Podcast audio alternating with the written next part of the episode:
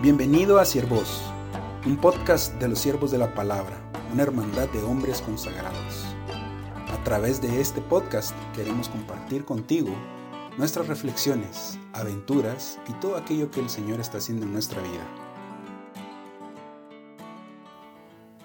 Hola amigos de los Ciervos de la Palabra, yo soy Martín Steinbereitner, un ciervo de Austria, pero viviendo en ese momento en Michigan, en los Estados Unidos, en nuestro centro de la hermandad. Al inicio quiero pedir um, perdón porque mi español es muy, muy uh, rudimentario porque uh, casi nunca tengo la oportunidad de practicar el idioma, pero espero que, sin embargo, van a entender lo que quiero compartir con ustedes. Yo tengo compromiso por vida en la hermandad desde el ochenta y ocho y en ese momento mi servicio es adentro de la hermandad como director de comunicación y de recaudación de fondos. El pilar del ideal de la hermandad que quiero, sobre el cual quiero comentar un poco hoy es el ideal de la subordinación completa de vida. Uh, quizás más que todos los otros uh, pilares, ese pilar uh, parece muy radical y, de hecho, es un pilar muy radical. El sentido más básico uh, de esa subordinación completa de vida es que todas nuestras vidas y mi, mi, mi vida personal uh, no me pertenece, pero pertenece a otros. En primer lugar, claro, pertenece al Señor mismo y es a Él que debo esa subordinación completa. Pero la primera carta, como dice la primera carta de San Juan, dice: porque el que no ama a su hermano, a quien ha visto, no puede amar a Dios, a quien no ha visto.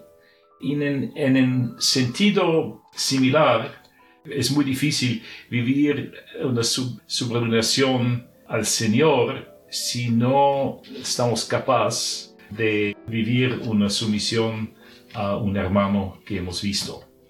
En primer lugar, me gustaría destacar un poco lo que ese pilar no significa. No significa que estamos sometidos a todo el mundo en todo el tiempo. No, es una, um, es una subordinación muy particular. No significa tampoco que no tenemos uh, ninguna libertad o que es imposible de expresar una opinión o una preferencia. Pero lo, lo que significa es que no voy a tomar decisiones por mi cuenta, sin hablar con otros hermanos. Uh, significa también que voy a buscar el consejo de otros, especialmente el consejo de otros que tienen más experiencia, más sabiduría. Y también significa que, en cierto sentido, desconfío mi propio juicio, especialmente en decisiones que tocan a mi propia vida, porque es muy fácil, cuando tengo que tomar uh, decisiones para mi propia vida, de, de tener un juicio un poco demasiado subjetivo, decimos. Uh, en mi propia vida, cuando yo empecé a seguir al Señor, yo pensé que la subordinación significa un poco lo mismo como la obediencia que conocemos de los jesuitas, uh, una obediencia ciega, pero eso no es el ideal de nuestra hermandad, de, de, nuestra, de nuestra espiritualidad. Tampoco no, es, uh, no significa esa subordinación lo que vimos, no sé si conocen las historias de los padres del desierto. Varias veces en esas uh, historias, un anciano pide a un joven de hacer, de hacer algo de completamente absurdo, sin sentido. Pero eso tampoco no es nuestro ideal de subordinación completa. Tampoco no significa que el, la mejor decisión es siempre la decisión que va contra la corriente o que no, que no utiliza nuestros dones y que más nos, nos duele. Yo pensé al inicio que ese pilar, pero, pero poco a poco uh, empecé a entender que el Señor quiere que los hermanos florezcan con sus dones, con sus uh, vidas, pero que haya un grupo más grande, decimos cinco, seis, diez hermanos que se cuiden de mí y no solamente una persona, yo mismo. Algunos uh, ejemplos de, de esa experiencia. Yo estudié la administración de empresas y después uh, empecé a servir en la misión universitaria y nunca pensé uh, regresar a la universidad. Pero en un cierto momento alguien uh, fuera de la hermandad propuso la idea de hacer un doctorado en la psicología organizacional. Y a mí me gust- uh, gustó la idea, pero al mismo tiempo pensé, todos los hermanos que han hecho doctorado en la hermandad lo han hecho en teología, porque no, no veo ningún posibilidad, ningún um, ejemplo en la hermandad que, que alguien haga un, un doctorado en las ciencias uh, sociales. Entonces hablé con mi anciano, hablé con mi uh, grupo de compartir y bastante rápidamente había como un, un entusiasmo de la, de la parte de mis hermanos y dijeron, no, aunque sea algo de bastante excepcional, pensamos que sería un, una buena carrera para ti. Y por eso um, regresé a la universidad y uh, después de unos cuantos años uh, tuve mi, mi, mi doctorado en psicología. Y nunca, sin el juicio de mis hermanos, nunca habría decidido de hacer eso. Una seg- un segundo ejemplo más reciente es que los últimos, decimos, año, año y medio, he tenido bastante uh, problemas de, de salud. Y uh, a veces no es fácil destacar cuál es en mi cuerpo, cuál, cuál es en mi mente. Y me ha ayudado muchísimo de, de seguir el consejo de mis hermanos sobre cuál tipo de cuidado uh, medical, tomar uh, cuál medicinas y tal. Me ha ayudado muchísimo vivir en una cierta libertad, sabiendo que mis hermanos se está, están uh, cuidando de mí.